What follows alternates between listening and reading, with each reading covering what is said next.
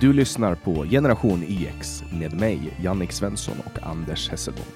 Om du tycker om det här, alltså den här podden, så får du gärna vara med i vår Facebookgrupp, Generation YX-gruppen. Där kan du vara med och diskutera med oss och påverka innehållet och så vidare. Och så vidare. Länk hittar du på vår hemsida www.genix.se eller i beskrivningen till det här avsnittet. I beskrivningen till det här avsnittet och på hemsidan hittar du också ett telefonnummer som du kan swisha pengar till, vilket lyder 070-3522472. Du hittar ju som sagt de här länkarna och det här numret och allting i beskrivningen till det här avsnittet eller på vår hemsida www.genyx.se. Vi släpper nya avsnitt alla fredagar året runt. Hej Anders Hesselbom. Tjena, det, det var mycket information den här gången, men... Men det är samma som alltid, var det inte? det är bra. Jaha, då, då köttar vi på, för idag så är det så här att vi sitter på en inspelning som ungefär lagom slutar när du börjar din nästa inspelning, för du poddar ju i podcasten Samtal också, så idag kommer det så här Mm, jag, rappt avsnitt. Jag håller ju på, jag håller ju på spelar in inför sommaren. Så här, jag, jag, jag har ju noterat då genom mina två år, jag har ju för övrigt firat två år som poddare nu. Gratulerar. Tack, säger jag till någon som har över tio år under bältet. Liksom. eh, så att jag har firat under två, under två år då så har jag noterat att det absolut viktigaste när det kommer till poddar, förutom innehållet, då, det är kontinuitet. Att man släpper varje dag man säger att man ska släppa, att man aldrig hoppar. Och eh, ja, vart jag skulle komma med det har jag ingen aning om. Jo, du skulle nog komma till att du bunkrar Ja, just det. Just det. Jag bunkrar ja. upp avsnitt nu inför sommaren. För att jag tänker mig att jag, det kommer, det kommer mycket, mycket grejer som händer i sommar och jag har många projekt igång som rullar. Så jag håller på att bunkrar upp då för att kunna ta en liten semester från poddandet i typ tre, fyra veckor kanske. Eh, Strålande. För att komma tillbaka med ny energi. Jag har haft lite låg energi. Det har varit en tid med mycket saker. Och det kan man väl säga att det har varit för en, en journalist vid Sveriges Radio Eko också då, som har granskat fallen med islamister som ska utvisas då på grund av säkerhetshot. Och, och han inledde en privat relation med en av dem, alltså Gävle-imamen Aburads son sonen är skriven hos journalistens mamma. Ja, och jag tycker det är så charmigt det här att eh, det är ju en ung tjej och det är klart, unga tjejer gillar farliga män. Det är klart terrorister är farliga män. Och sen så har du den här beskyddande mamman som då dels företräder sonen i något ärende med regeringen, hade skrivit något eh, brev om vädjan och sådär. Och jag tycker det är så gulligt att de är skrivna hos journalistens mamma. Jag trodde att, Nej, det, men... jag trodde att, det, här, jag trodde att det handlade om en komp kompisrelation. Men var det alltså en, en kärleksrelation? Ja, jag uppfattade det som att det här är en kärleksrelation, men eh, det var bara det jag tolkade i mitt huvud. Jag bara förutsatte att det är det. Jag tycker inte att det finns någon anledning att eh, veta mer än så. Det som är storyn här är ju inte heller att de har haft en relation.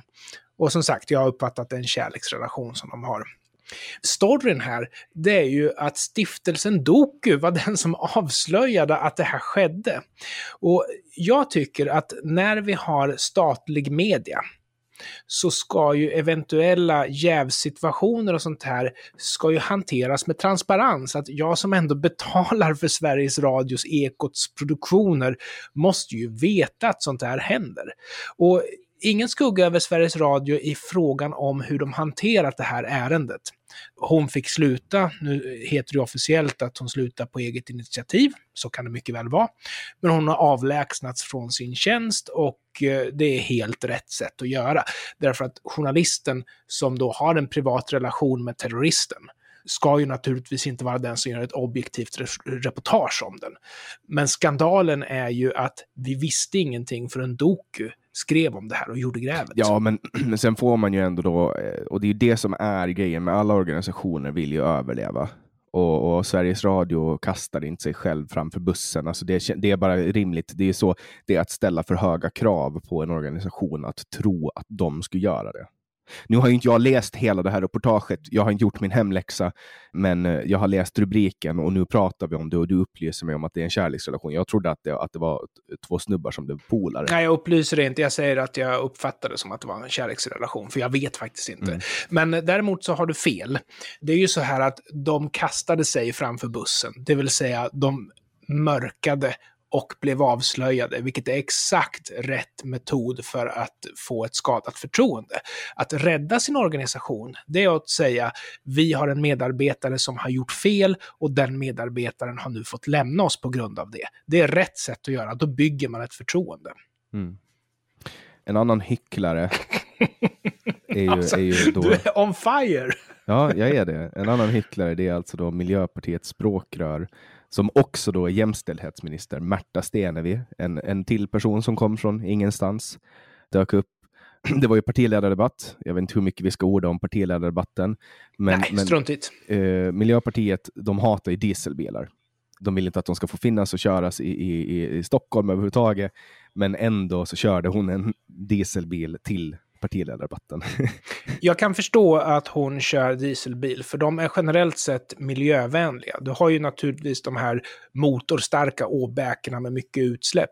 Men en normal personbil som går på diesel är ju miljövänlig bara i det att det går åt lite bränsle. Den är miljövänlig av samma skäl som en hybridbil är miljövänlig, fast du slipper batteriet, mm. nämligen det går åt väldigt lite bränsle. Sen är det klart, en dieselbil kanske går på 0,3-0,4 liter milen. En en, eh, hybrid kanske går på 0,1-0,2 liter milen. Så hybriden är ju bättre, men då har du ju andra du predikar, Du predikar för kören nu. Uh, och, mm. och, jag gillar ju också dieselbilar därför att det är, du kan uh, lättare då uh, skattefuska om du kör den genom att tanka brännolja. Mm. Mm. Och det, det, det är en fördel med dieselbilar. Om man är villig att ta risken, det vill säga jag kör ju själv en bensinbil mm. när det kommer till det. Men jag vill bara påpeka friheten att skattefuska genom drivmedelsval är större i en dieselbil. Men åker man ja. fast så får man ju böter som är, är så pass stora att man lika gärna skulle kunna ha genomfört Arlanda-rånet. Ja, och det Jannik Svensson gör nu, det är inte att uppmana till brott. Han säger vad som går att göra, inte att ni ska göra. Exakt, precis så. Uh, det är lite grann som hembränningsrecept är lagliga. Hembränning är olagligt. Så. så. Mm. Psykisk ohälsa är ju någonting som, som pratas om uh, jättemycket och, och vissa vill att man ska använda sig av ordet psykisk hälsa. Och jag har själv i ganska många år pratat öppet om, om mina olika psykiska tillstånd, vilka är väldigt, väldigt många. Eh, så att vi ska inte fästa oss vid det, men jag läste om en global studie som visar att självmorden, antal självmord då, eller det man idag ska använda som term, suicid, har minskat under pandemin. Och det här pratar man ju väldigt högt om att det här kommer att, pandemin då kommer att eh, skapa jättemycket psykisk ohälsa och folk kommer att ta livet av sig och hit och dit. Men man har kollat på eh, statistik då från 21 olika länder från pandemins första tre månader, det vill säga april till juni förra året och man hittar inga bevis för att självmorden har ökat jämfört med tidigare. Varför ska man säga suicid istället för det är ett eh, paradigmskifte inom eh, när man pratar om psykisk ohälsa. Man byter namn på olika sjukdomar. Man har ju bytt namn på min sjukdom då manodepressiv sjukdom till bipolär sjukdom och så har man bytt namn från borderline till emotionellt instabil personlighetssyndrom och sådana saker. Eh, så att det, det, sker hela tiden en, en utveckling i lingvistiken inom, det, eh, psykiatrisk, inom den psykiatriska världen och det här är en av de sakerna. Och jag vet inte riktigt varför, men det har väl kanske att göra med att det låter lite mer smakfullt att prata om suicid.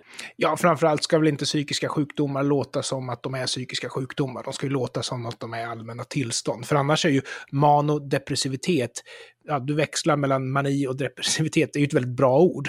Men det kan ju vara lite nedlåtande att ha den etiketten på sig, jag vet inte. Ja, sen är det ju också de flesta som är bipolära eh, faller ju inte mellan, alltså mellan mani och depression, utan det finns ju något som kallas för mixed state, vilket är att man okay. kan vara både deprimerad och manisk samtidigt. Och det är en eh, någonting som jag personligt eh, med personliga erfarenheter kan, kan, kan bevittna om, om att det är extremt obehagligt och det är en hög dos av kognitiv dissonans. Men jag tycker ju att emotionellt instabilt personlighetssyndrom låter värre än borderline.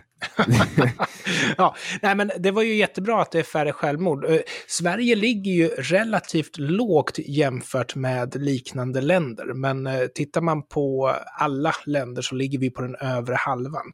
Och det är rätt konstigt det där att länder med ganska högt välstånd kan ha ganska hög självmordsfrekvens. Japan är liksom ett jättebra exempel på det. Det har nog att göra med hur man uppfostras till att handskas med förväntningar som ställs på en. Men sen har du ju naturligtvis det vanliga skulle jag säga, det är ju att du lider av någon form av psykisk sjukdom eller något sånt där som gör att du inte orkar med att leva. Det är väl kanske det vanligaste, jag vet inte. Mm. Nej, men sen, sen har jag också läst då en studie som handlar om SSRI, där man då helt enkelt ifrågasätter om det fungerar. Eh, SSRI är ju då alltså en selektiv serotoninåterupptagningshämmare som är väldigt, väldigt vanlig som antidepressiv medicin. Eh, mm. och att, eh, att det, det, finns studier nu som visar på att, att eller som, som pekar mot att de kan vara ineffektiva och att, att skadan som görs av den här medicinen kan vara högre. Och jag, jag har själv väldigt bra erfarenheter av SSRI och det har hjälpt mig under tider som, som jag har mått väldigt, väldigt dåligt. Men, men jag tror ju att målet med en SSRI är att någon gång gå av. Um, men men jag, jag är öppen för att kunna titta på, på om vi kanske medicinerar lite för mycket. Ja, jag, jag, ska ju inte säga någonting på ämnet eftersom jag inte kan det här. Jag bara lyssnar på vad du säger. Men frågan, frågan hur jag knyter samman de här två ämnena kan ju vara att är det att vi medicinerar så mycket som gör att folk tar livet av sig mindre? Jag vet inte. Eh, ja, det, är ju en, en fråga man kan ställa sig. Och en annan fråga man kan ställa sig det är är det så att vi överdiagnostiserar därför att det kan vara en väldigt mörk erfarenhet att vara människa? Ja, det, det är ju inte lätt att vara människa. Det, det, tror jag att vi båda kan, kan eh, komma överens om. Och, och det finns ju de som har svårare att vara människor. Och det handlar ju då om, eh, om personer med funktionsnedsättningar.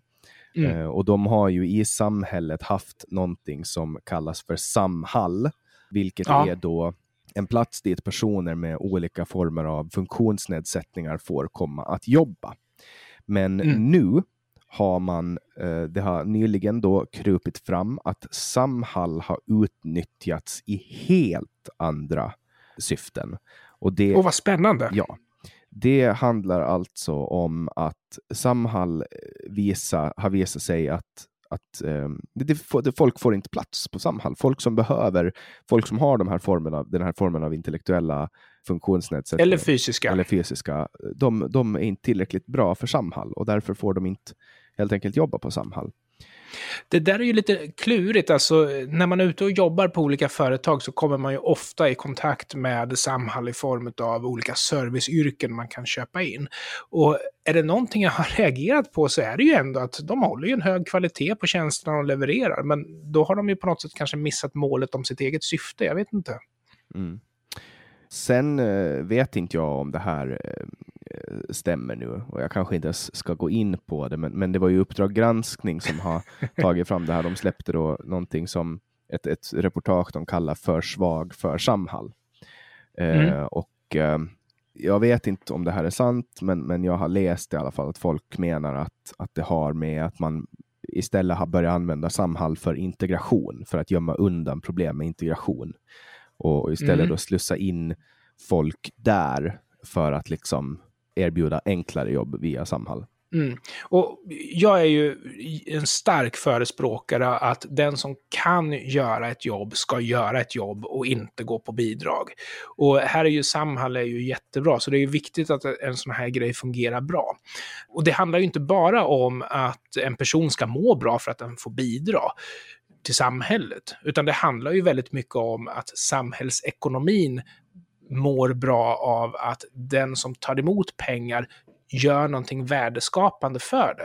Och då kan man ju tänka sig en person som kanske har skadat ryggen, som nu jobbar som kökspersonal på ett stort företag liksom.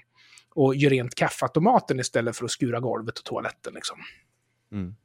Men det här visar ju att det är inte superbra att man kan vara för, man kan helt enkelt inte funka för Samhall och det, då, då har man ju någonstans misslyckats. Mm. Uh, och eh, en annan organisation som har misslyckats med att hålla pedofiler utanför. On fire, Jannik! Ja, on fire! det är Centerpartiet. En kommunpolitiker har häktats misstänkt för flera våldtäkter av barn och grov fridskränkning. Eh, det här rapporterar då Vimmerby Tidning. Och mm. eh, det är en i raden av flera pedofilskandaler inom Centern. Anders, varför är så många skandaler om pedofili knutna till Centerpartiet? Det beror ju på vilken kultur man odlar och hur man välkomnar eh, vissa typer av personer. Det är ju inte bara Centerpartiet, du har ju katolska kyrkan. Det beror ju inte på att om man råkar tro på den katolska tolkningen av kristendomen så är man pedofil. Det är ju inte så, utan det är ju snarare så att vissa typer av miljöer attraherar vissa typer av människor. Men en grej som fascinerar mig, som jag tror att vi kan använda det här till att studera, det är ju hur media jobbar med partifärg. För man skulle ju kunna ha trott att, jag menar, Centerpartiet har gått från att vara nazister till att vara borgerliga till att vara vänster. Och eh, jag tänkte att när de kom in i vänstervärmen så kanske de skulle få mediaskyddet som eh, helt enkelt filtrera bort partifärg. Det skyddet som Vänsterpartiet, Miljöpartiet och eh, Socialdemokraterna, kanske inte så mycket Miljöpartiet förresten, har. När det sker en skandal inom Moderaterna, då framgår partifärgen. När det sker en skandal inom Sverigedemokraterna så är partifärgen liksom rubriken. När det sker en skandal inom socialdemokratin så säger man helst inte att det handlar om en politiker överhuvudtaget. Det är konstigt att inte Centerpartiet har åtnjutit det mediaskyddet. Mm. Ja, nej, men eh, det här är ju, jag börjar ju eh, skönja ett mönster. Jag vet inte om jag är ensam om det, men uh, Nej, du är nog inte jätteensam om det.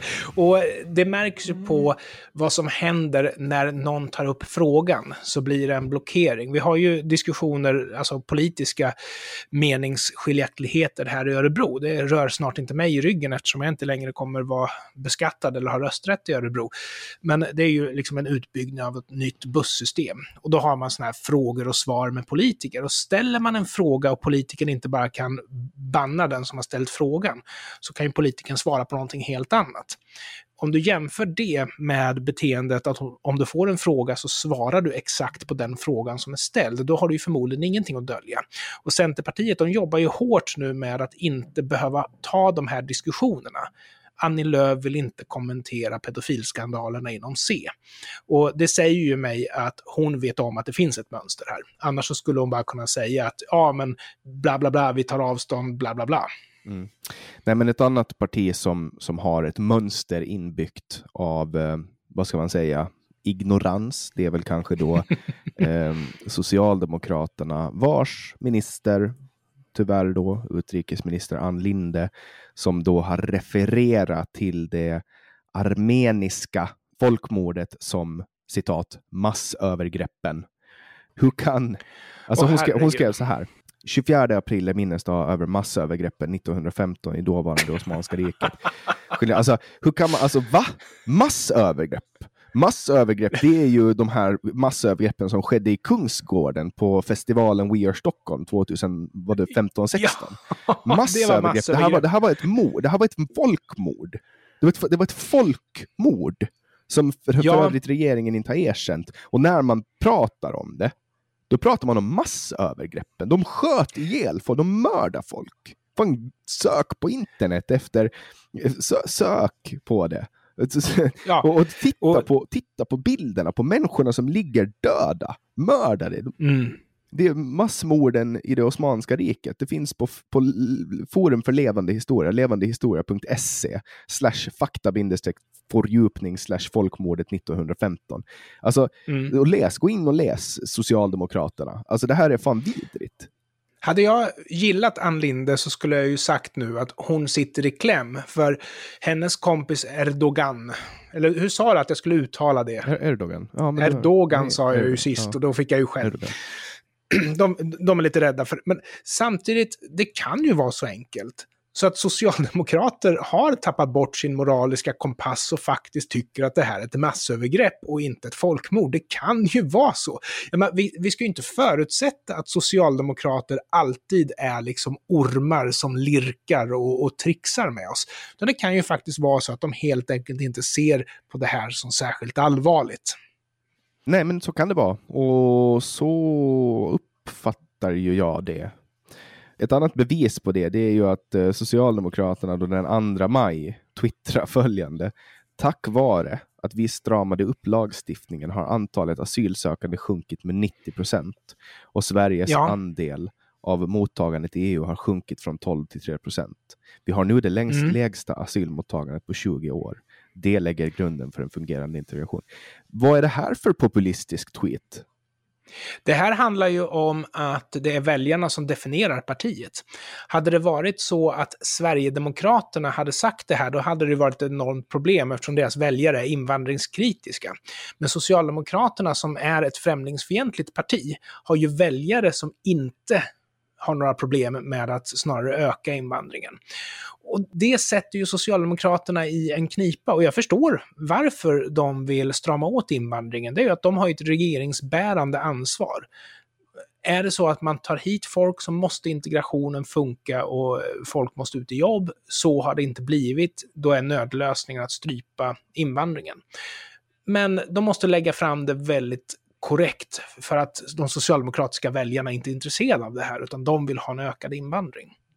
Mm. Ja, nej, men alltså så här, nu håller ju oppositionen på kraftsamlar för att eh, då försöka ta tag i den här frågan när det kommer till invandring. För att nu har alla, inklusive Socialdemokraterna, insett att väljarna efterfrågar det här. Det räcker mm. inte med att Sverigedemokraterna har växt i tio år från att vara utanför riksdagen till att bli ett riksdagsparti till att bli ett Sveriges tredje största parti. För det är inte en signal mm. som har räckt för dem, utan de behöver verkligen typ bli av med makten för att fatta att nu, nu behöver vi eh, minska på invandringen. Eh, Fast det är ju ingen drastisk åtgärd, därför att i en demokrati så byter man ju regeringsparti med jämna mellanrum. Sverige är ju exceptionellt i och med att vi har haft Socialdemokraterna som har styrt i princip ända sedan vi införde demokrati med några få undantag. Mm. Men, men nu har vi ju då eh, oppositionen som har kraftsamla för att, för att få bort det här. Alltså Centerpartiets ordförande Annie Löfven skriver på Facebook. Centerpartiet står upp för en migrationspolitik som kombinerar medmänsklighet och ordning och reda. Mm, och jag, men, vänta, de... Anders, Anders, yeah. Anders, på riktigt. Ja. Låt den här sjunka in. Centerpartiet står upp för en migrationspolitik som kombinerar medmänsklighet och ordning och reda. Det här är köpt mm. av en reklambyrå. Den här rubriken. Är klart den här är konstruerad. Ja. Alltså, så här, det gör de inte alls. Det, det, gör de inte alls. De står inte alls upp för en migrationspolitik som kombinerar medmänsklighet och ordning och reda. Vad, vad är ordning och reda? Vad är ordning? Ja, till skillnad från eh, Socialdemokraterna som på något sätt står för en eh, politik som syftar till ordning och reda, men som tyvärr har visat sig inte fungera och, och fallit platt, så står ju inte Centerpartiet för en politik som ens har ambitioner till någonting annat än att vara tillgänglig för de som behöver hjälp. Och jag vill absolut inte racka ner på det, för det är ju en röst i debatten som måste lyftas. Jag menar, migrationspolitik är ju någonting humant och någonting medmänskligt. Men det de vill är ju ha mer utav det. De vill inte ha ordning på det. det liksom inte... Nej, och också att de är ju så, de är så, eh, alltså de är så rädda nu, Centern. Alltså de, de, de tappar snart hela sin politiska relevans. Alltså genom att inte samarbeta med det block som nu växer så tappar de sin politiska relevans och sin vågmästarroll. Det, det mm. tror jag att kommer att hända efter nästa val. Ja, eh, apropå det där med liksom, att ha någonting att säga där. Får jag skjuta in ett par kortisar här innan vi kör vidare? Självklart. Anders Lindberg som är ledarskribent på Aftonbladet, han har ju länge varit en av de som har propagerat för att nu när yttranden sker på privata plattformar, så som Facebook och Twitter, så har vi möjlighet att kunna bli av med yttrandefriheten genom att man helt enkelt stänger av personer som har fel åsikter. Nu har Anders Lindberg själv tagit emot en eh, varning för att han har delat Aftonbladets ledarsida på Facebook. Och han menar då att det här är ett hot mot demokratin demokratin när han själv riskerar att bli censurerad. Han kräver att regeringen ingriper. De andra som har blivit utsatta då, i flera år. Hallå, Anders Lindberg, ja. var, var, har du, var kommer du ifrån? Alltså, så har du krupit fram under, från under din sten nu, eller vad brukar de säga? Ja, ja, jag hade en poäng där, får jag bara tänka lite. Jag tycker att jag gjorde poängen ganska bra åt dig. Ja, så jag kapar ja, dig. Ja, och eh, jag, jag menar... nej, nej, men det finns mycket att säga om det här, men jag har inte riktigt huvudet med mig idag. Så jag, jag tar en annan liten kortis här. Och eh, vi kommer ju komma in på vår kära Anna Ekström igen. Vi, det går ju inte att prata utbildning utan att prata om henne. Men TT de rapporterar att grundskoleelever som pluggar på distans på grund av att man har stängt skolan på grund av corona då, deras inlärningstakt är precis noll. Så det är inte så att man bara sänker inlärningstakten när grundskoleelever får läsa på distans. Man tar bort inlärningen helt och fullt. Så det är ungefär som att de får ett extra lov, det är bara att de måste sitta och glo på Zoom under tiden. Och det är väldigt enkelt att förstå varför och det har ju att göra med att barn lär sig genom eh, en kombination sociala interaktioner. av sociala interaktioner, kognition, rörelse, lek, Alltså tar man bort de aspekterna då får man ju ett problem och, och, och, och, som jag har förstått det så har väl inte grundskolan haft så mycket distansundervisning. Åtminstone ettan till sexan. Man har ju försökt undvika det. Mm. Och det är ju av det här skälet. Men när det har skett så har inlärningen varit lika med noll i snitt. Men vi pratade ju faktiskt om Anna Ekström i förra avsnittet. Och utbildningsministern. Det vi, alltså. Utbildningsministern, hon är precis. Känd, det enda hon är känd för är att hon mörkar PISA-resultaten. precis, precis. Och eh, nu har det ju... Visat sig då, hon skyllde ifrån sig var ju våran take på det förra gången, men nu har det visat sig att det finns dokumenterade bevis om att hon kände till bristerna i hur PISA-mätningen administrerades. Mm, lyckades siffror. Anders Egerman boka ett uh, rum, eller? och det som jag skulle vilja säga om det här, eh, jag menar, visst, regeringen de vill ju gärna lägga tonvikten på att ja, men även om vi har fuskat med siffrorna så har allt blivit bättre. Men det jag skulle vilja veta, när väl Anna Ekström kommenterar det här, eller när regeringen kommenterar det här, det är hur ser hon på oss som väljare? Det är ju det som, som jag tycker liksom saknas här. Därför att det är ju inte lögnen som sådan som är problemet, utan det är ju hur ser hon på väljarna när hon känner att det är okej okay att föra dem bakom ljuset? Hon tänker väl, Kära hon, Anna Ekström. Hon tänker väl antagligen att folket är i samma kategori som de som hon utesluter från PISA-resultaten. Typ så. Typ korkat, eller obildade kanske jag ska säga. Ja, eller helt enkelt inte. De här ska inte få representera Sverige. De är inte tillräckligt smarta för att representera Sverige, så vi tar bort dem. Mm. Ja, det har ju nyligen varit första maj, Anders, och jag har gjort ett digitalt första maj-tåg. Har du sett Ja, upp till kamp. Nej, jag har tyvärr inte gjort det, men nu blev jag nyfiken. Jag visste inte att du var sån sosse. Mm, nej, det kan man säga att man inte, jag är inte sosse. Det börjar med att, det börjar ju med då att, eh, att Aron Flam då ha, gjorde en, en badge, du vet en sån här som man kan uppdatera sin uh, Facebook-page med, alltså sin profilbild. Just det. Mm, som, Just det. som då säger uh, socialism är ondska i ett hjärta.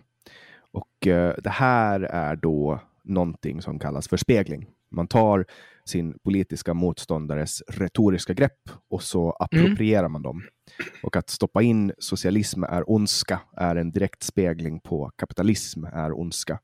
Aron mm. Flam gör ju också det här kommersiellt genom att sälja muggar och t-shirts på aronflam.com. Eh, så yes. jag rekommenderar att gå dit och köpa en vacker mugg eller en t-skjorta där det står socialism är ondska eller krossa socialismen. Krossa socialismen är ju också då en spegling på krossa kapitalismen. Och ja. um, jag uppdaterar då min uh, Facebook med den här och på inte så lång tid så har jag fått hundra kommentarer. Uh, ja. Från arga sossar och liberaler. Liberaler? Ja. Så... Som traditionellt sett hatar socialism. Ja, men de är ju socialliberaler. Ah, det är den nya sortens liberaler. Ja. Det, det här var alltså då dagen före första maj. Och jag tänkte att att det här ska vi ju ägna oss åt på första maj. Så jag skrev en text då där jag pratade om, om de här idéerna med socialism och det var på en väldigt eh, teoretisk nivå och där igen kom det 96 kommentarer. Jag fick blockera två personer som ägnar sig åt sådana alltså, personangrepp som gick alltså, till och med över min gräns. Alltså, det, det är helt... Det, det, jag, och du har ganska hög tröskel. Jag har en jättehög tröskel. De här personerna, har, de här som jag fick blockera, det här är saker som har pågått i år. Alltså år. Eh, jag, jag ser, när vi har pratat klart, Jannik, då ska jag öppna din Facebook-profil och sitta och läsa allt det här. Det ska bli kul. Du får ta fram, du får ta fram popcorn. Alltså, det här är, ja. Jag manar till och med i den här andra texten som jag skrev då. Jag skrev ja. den under, jag inledde med då eh, citat, socialismens mål är kommunismen, slutcitat. Och det är då Vladimir Lenin som sa det. Och han fick ju själv smaka kommunismens kalla kulor som tysta hans röst. Men, corn. men han, det här är i alla fall då, jag, jag uppmanar till att inte an, alltså, gå till personangrepp. Men, mm. men du vet, när det kommer till socialister så kan inte de något annat. Nej, alltså de kan ju knappast inte prata om sin politik längre eftersom den har vi ju sett utan och innan och fram och tillbaks både i Sverige och på andra ställen. Tiden för sakliga idéer är förbi det är precis det här som jag brukar kritisera kristendomen för, att de ältar samma redan debunkade argument gång på gång på gång. Och det enda som får dem att ticka vidare, det är alltså okunskap om varför argumenten redan är debunkade.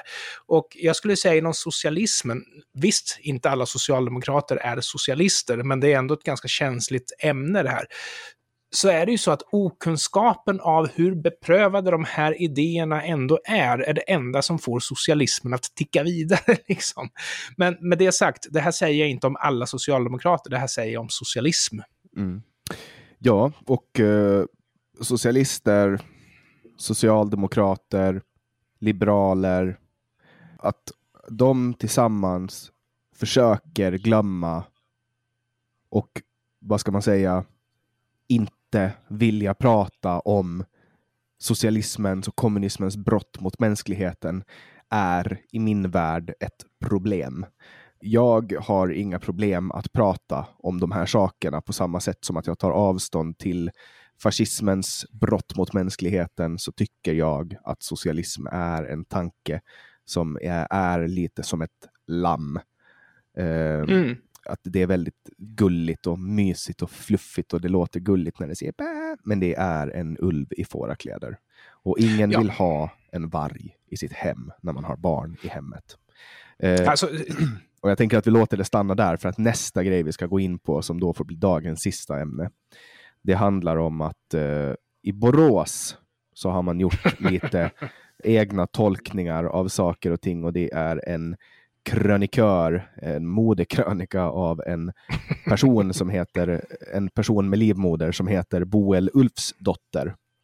Eh, mm. Som har skrivit en krönika om att hon såg fem kostymer och en klänning.